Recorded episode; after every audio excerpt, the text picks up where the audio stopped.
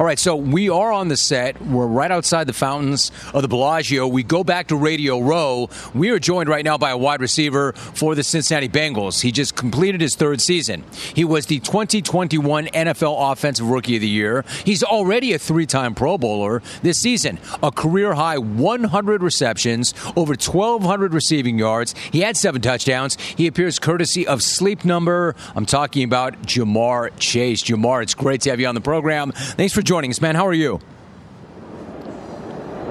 Hey, I'm doing good, y'all. Thanks for having me. It's good to have you, dude. Really appreciate you. Listen, I, am pretty much also aware that you would much rather be preparing to play this week instead of talking to me, but I want to ask you this. Considering all the injuries and the adversity the team dealt with this season, how pleased were you that the team never let go of the rope, continued to battle, and finished the season with a winning record?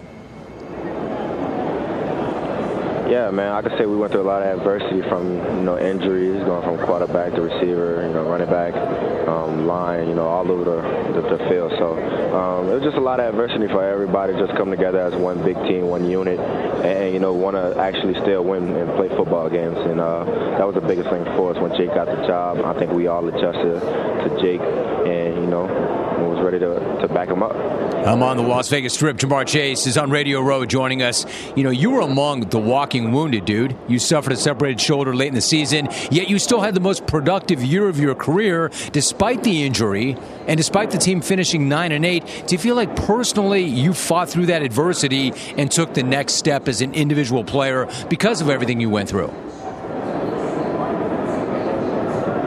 Yeah, a lot of the things that I did was for the organization and for the team to, to get in a better spot for the future. Um, you know, I did it to hopefully have a chance to get in the, get in the playoff runs, and you know, hopefully, um, you know, I was to have an opportunity to get healthy right before the playoffs, but um, you know, that didn't, that didn't really go as planned. So um, we did all we could do and make as far as we could. And Ja'Marr, this is really interesting. You, you think about this you know, you could have a Pro Bowl roster comprised only of LSU alums. There are so many amazing LSU players in the league. It's kind of surreal to think about it. It wasn't that long ago, but you and Justin Jefferson had Joe Burrow getting you the ball when you won the Natty at LSU.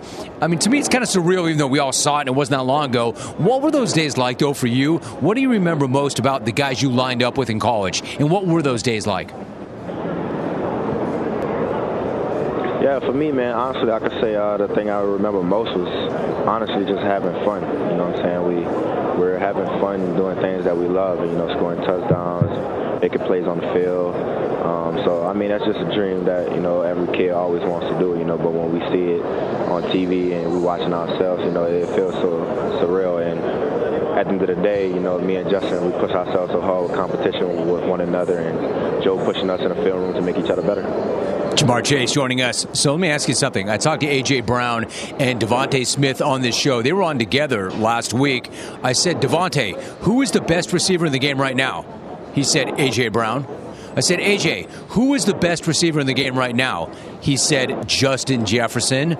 So, Ja'Marr, let me put the question to you. Who is the best receiver in the game right now?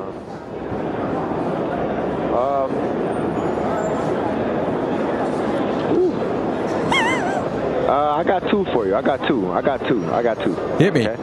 I know you said one, but I got two. I got Tyreek Hill and I got Justin Jefferson. Uh, the only reason why I say those two, uh, those two guys put up stats uh, unbelievably, man. And you know when you watch them play football, they do it with so much ease. And um, honestly, those are my two.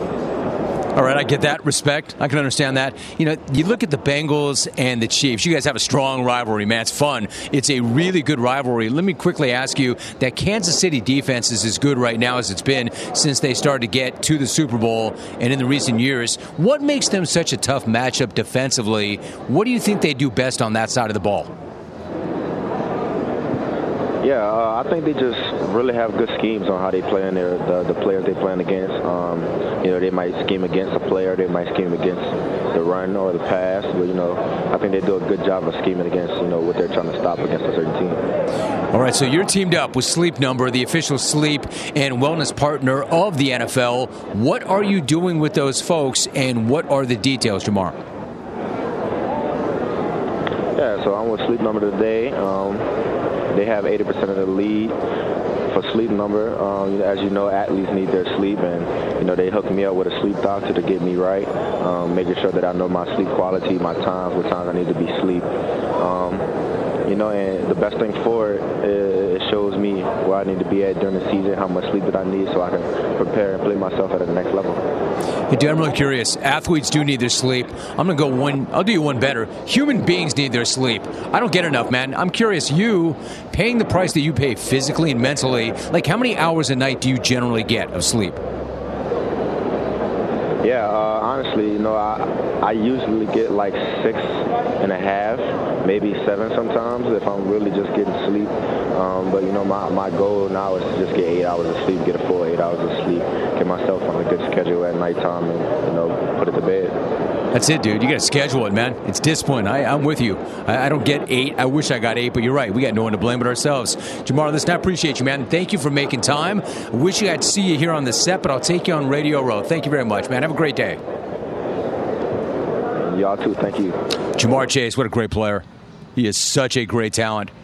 Hey, Tommy, really quickly, how about the way he answered that question? So I put the question to DeVonta, I put the question to AJ, I put the question to him. I like that answer.